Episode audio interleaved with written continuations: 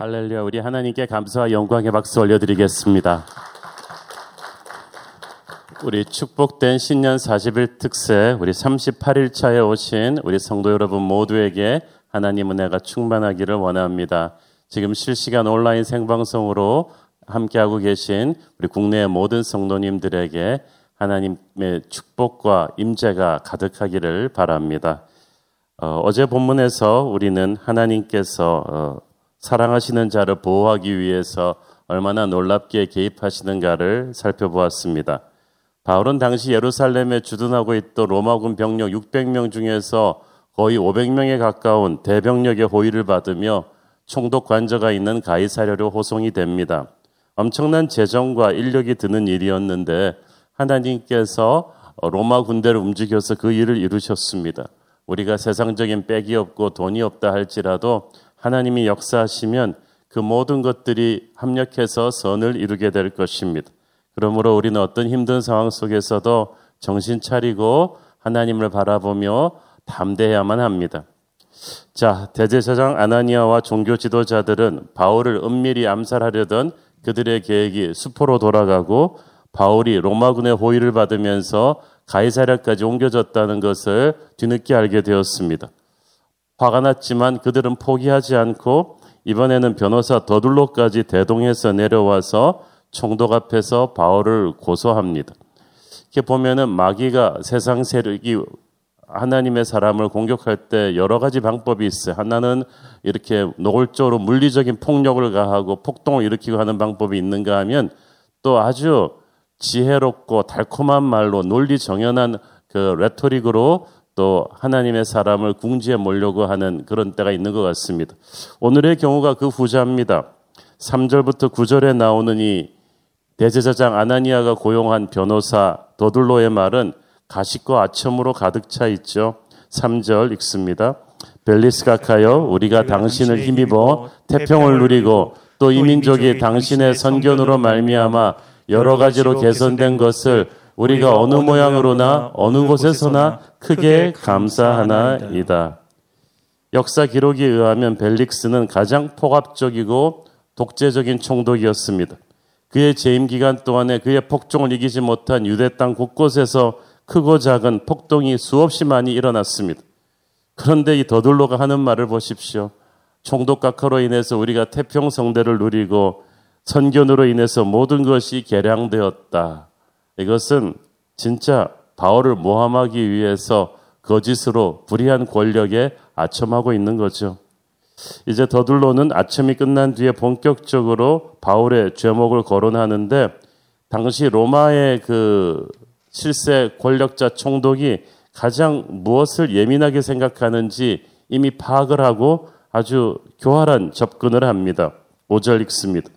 우리가 보니 이 사람은 전염병 같은 자라 천하에 흩어진 유대인을 다 소요하게 하는 자요 나사렛 이단의 우두머리라. 자, 보세요. 로마는 종교적으로는 매우 관대했지만 정치적으로는 아주 엄격했습니다. 그래서 종교가 사회 혼란을 조성하고 민중을 움직여서 폭동을 일으킨다. 그럴 조짐이 보인다는 것만으로도 반역으로 간주해서 아주 무섭게 탄압했습니다. 더둘로가 그걸 너무나 잘 알고 있어요. 그래서 바울이 천하에 퍼진 유대인을 다 소요하게 하는 자다. 민중 폭동을 유발시키는 자라고 하면서 이 총독의 심기를 자극했습니다.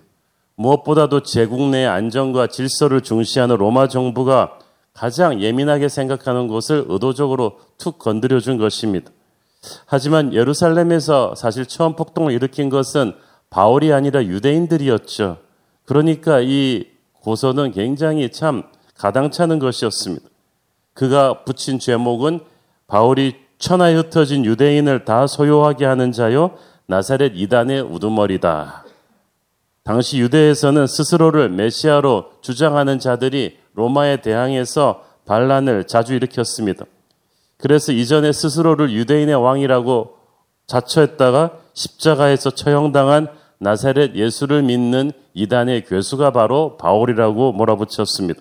즉, 가만 놔두면 이 사람은 곳곳에서 유대인들을 선동해서 로마에 반역을 일으킬 수 있다는 것입니다.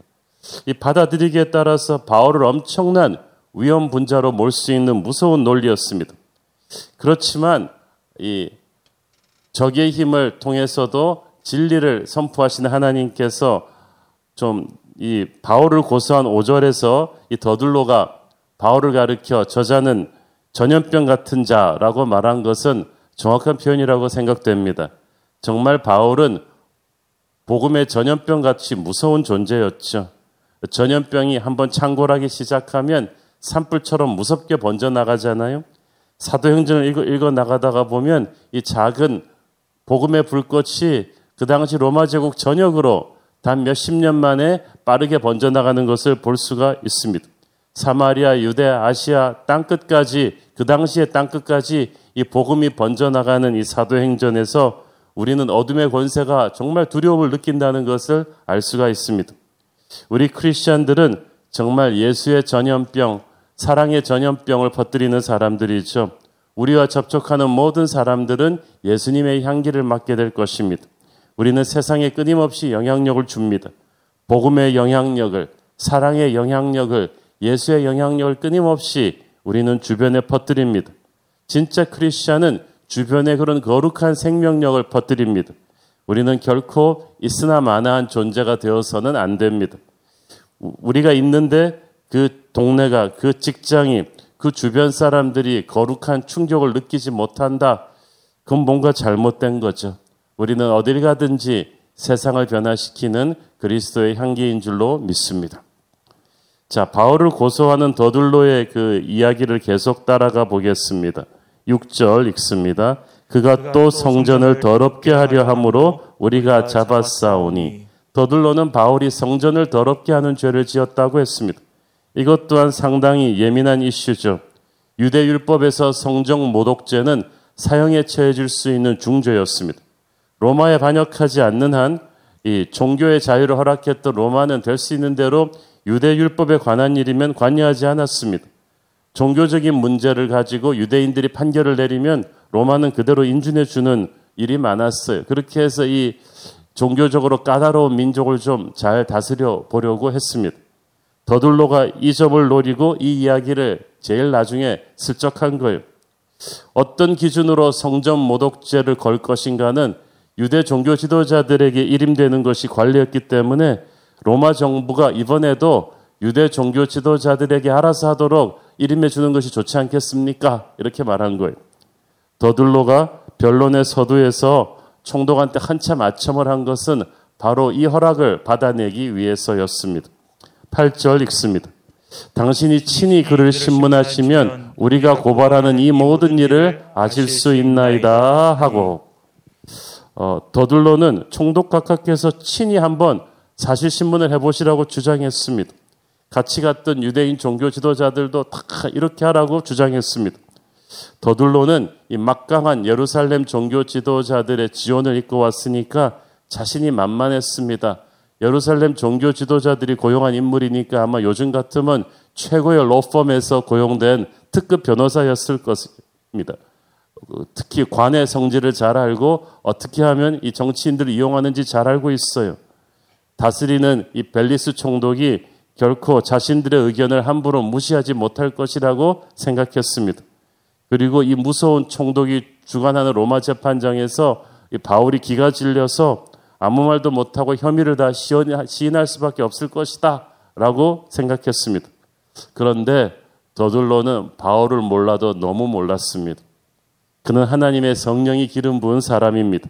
세상 지혜와 비교할 수가 없는 하나님의 지혜와 담대함으로 무장한 사람이었어요. 오히려 바울한테 능력을 증명할 수 있는 판을 만들어 준 셈이 되어 버렸습니다. 이 벨릭스가 이제 피고인 바울의 증언을 듣기로 합니다. 10절 읽습니다. 총독이 바울에게 머리로 표시하여 말하라 하니 그가 대답하되 당신이 여러 해 전부터 이 민족의 재판장 된 것을 내가 알고 내 사건에 대하여 기꺼이 변명하나이다. 더들로의 그 장황한 이 아첨과는 대조적으로 바울의 말은 거품이 없고 간결합니다. 진실합니다. 바울은 먼저 벨릭스가 이 지역의 총독으로 다스린 지가 여러 해가 돼서 한 6년 되었습니다. 지역 상황을 잘 파악하고 있을 것이라는 사실을 언급함으로써 시작합니다. 내가 이 사건에 대하여 기쁘게 변명하나이다. 바울은 진짜 기뻤어요. 이 기회를 통해서 로마 총독에게 복음을 전할 수 있을 것이라는 기대감이 있었습니다.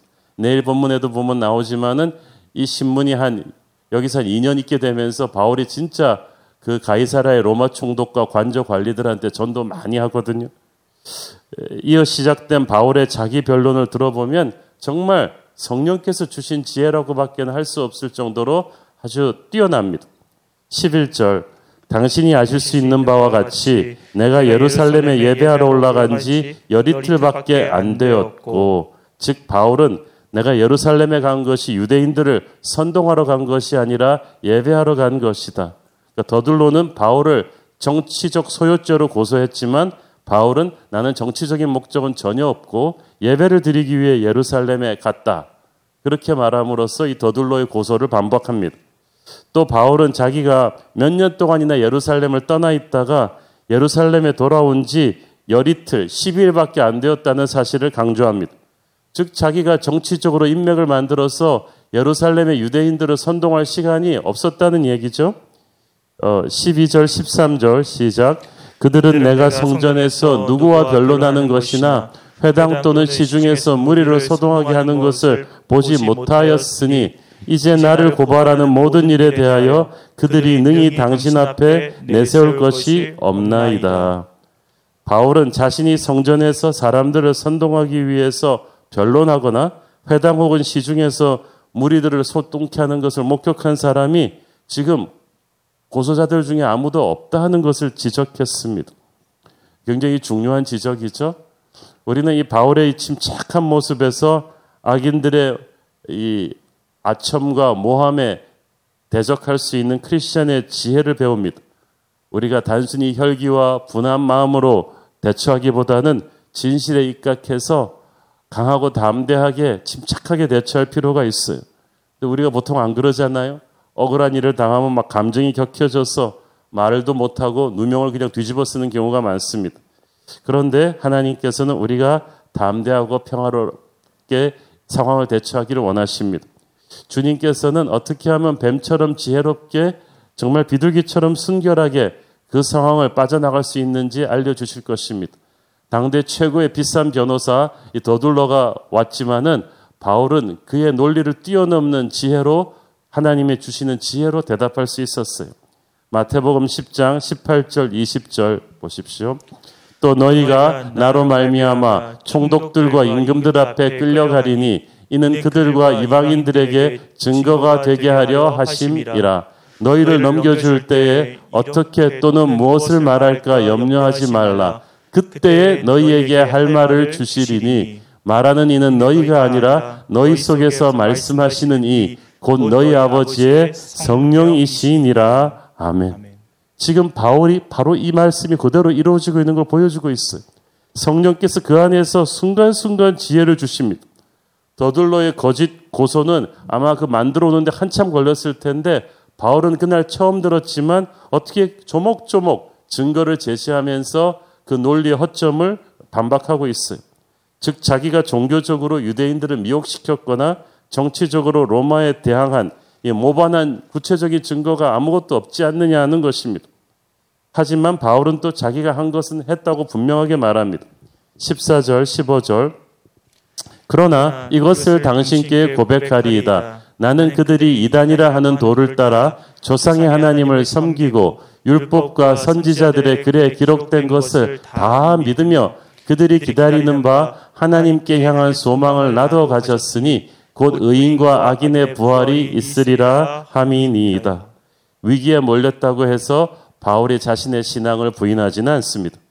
우리에게는 스스로를 지키는 지혜도 있어야 하지만 성도로서 지켜야 할 순수한 신앙을 지키는 담대함이 있어야만 합니다. 사탄은 우리가 사실 죽는 것보다 예수님 부인하는 것을 더 좋아할 것입니다. 그렇지만 바울은 당당하게 주님을 부인하지 않아요. 그래, 너희들이, 저들이 이단이라고 주장하는 기독교를 나는 믿는다. 그렇지만 저 사람들이 이단이라고 주장하는 것이지 내가 믿는 신앙은 결코 이단이 아니다. 나는 조상의 하나님을 섬기고 율법과 및 선지자들의 글에 기록된 것을 믿는다. 즉 기독교는 구약 성경 말씀에 뿌리를 두고 있다는 거예요. 유대교와 기독교가 다 같이 하나님을 섬깁니다. 사두개인들을 제외하면 다 유대인들도 부활 신앙을 가지고 있습니다. 바울은 자기가 똑같은 부활 신앙을 가지고 있고 이단이 아니라는 것을 분명하게 건강한 믿음을 가진 사람임을 말하고 있습니다. 16절 읽습니다. 이것으로 말미암아 나도 하나님과 사람에 대하여 항상 양심의 거리낌이 없기를 힘쓰나이다. 하나님과 사람에 대해서 항상 양심의 거리낌이 없기를 그 말씀대로 그대로 살기를 자기는 힘써 왔다. 정말 고결한 양심을 가지고 살아왔다고 선포합니다. 양심에 거리끼는 삶은 완전한 삶은 아니죠. 그렇지만 거리낌 없는 삶은 완전한 삶은 아니지만 진실한 삶이죠. 늘 하나님에게 마음의 문을 오픈하고 있는 거죠. 우리가 능력이 부족해서 실수하고 넘어질 수는 있습니다. 그렇지만 하나님 앞에서 정직하게 살려고 몸부림치는 거는 할 수 있어요. 겉과 속이 다르지 않고 말과 행동이 다르지 않습니다. 정직하고 진실합니다. 그래서 바울이 재판장 앞에서도 당당했던 거예요.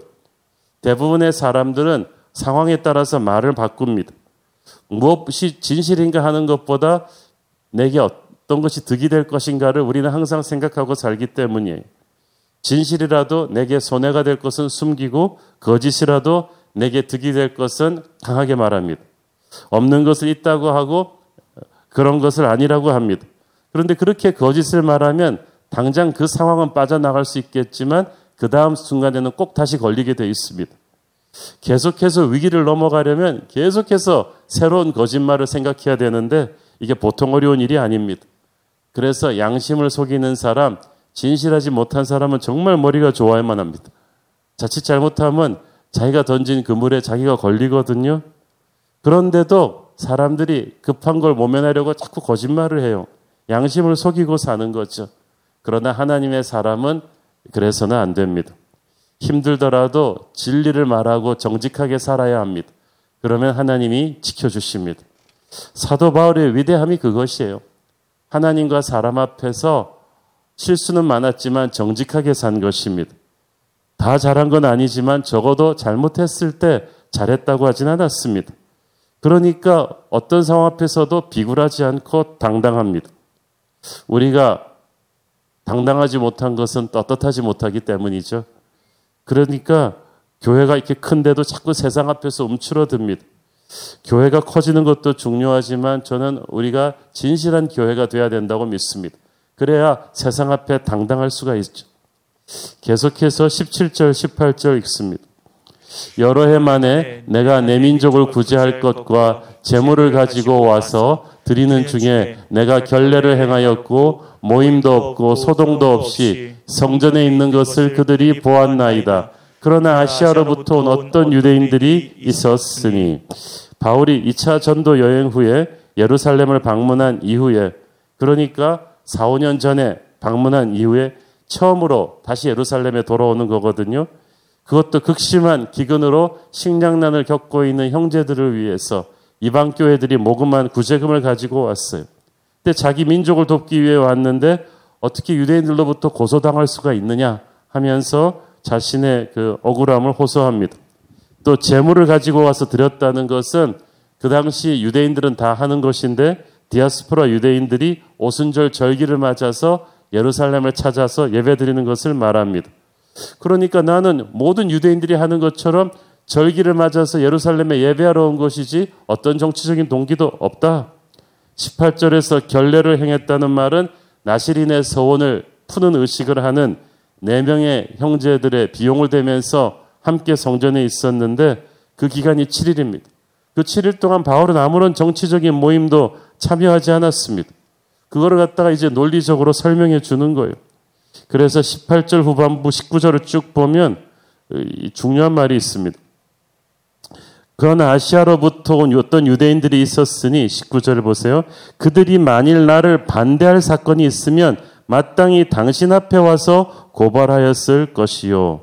즉 바울에 대해서 고소하고자 법정에 설 사람은 더둘로가 아니라 아시아에서 온 유대인들이어야만 했습니다. 왜냐하면 바울이 성전 모독했다고 소리치면 제일 앞장서서 폭동을 유발시킨 것이 이들 유대인들이었기 때문이거든요. 그런데 그들 유대인들이 여기에 나오지 않았어요. 그것은 이들의 주장이 사실이 아니라는 증거죠. 그들이 나타나지 않은 이유는 간단합니다. 어, 그들이 착각하고 오해해서 바울을 잘못 모함했기 때문입니다. 그 사실을 너무 잘 알고 있으니까 다 도망가 버렸어요. 로마법에서는 정확한 증거 없이 거짓 고소를 하게 될 경우는 고소자에게 엄격한 벌이 내려졌습니다. 그런데 이 더둘로가 천하의 더둘로라는 유명한 변호사가 어떻게 이렇게 결정적인 증인들을 하나도 안 데리고 왔다는 것이 굉장히 맹점인데 설마 바울이 그것을 딱 집어내서 반박할 줄은 몰랐어요. 20절 읽습니다. 그렇지 않으면 이 사람들이 내가 공회 앞에 섰을 때에 무슨 옳지 않은 것을 보았는가 말하라 하소서. 즉, 이전에 사내들인 공회 앞에 바울이 섰을 때도 정확히 증거를 제시하지 못했지 않았냐? 바울을 죽이겠다는 감정만 앞섰지 증거가 없는 거예요. 그래서 파워가 없어. 진실하지 못하니까. 저는 오늘 본문을 쭉 보면서 그런 걸 느꼈습니다. 바울 때나 지금이나 하나님의 사람들은 세상으로부터 오해를 많이 받아요. 공격을 많이 받을 것입니다. 그래서 우리를 오해하고 핍박하는 세상 권세 앞에 매스컴 앞에 서게 될 때가 많을 거예요. 저도 일반 신문 언론들과 인터뷰해 본 적이 있습니다. 그러나 그때마다 그들의 놀침이란 논리와 세상적인 힘에 주눅들어서는 안 됩니다. 그들의 논리와 숫자에 기죽어서도 안 됩니다. 감정적으로 흥분해서도 안 됩니다.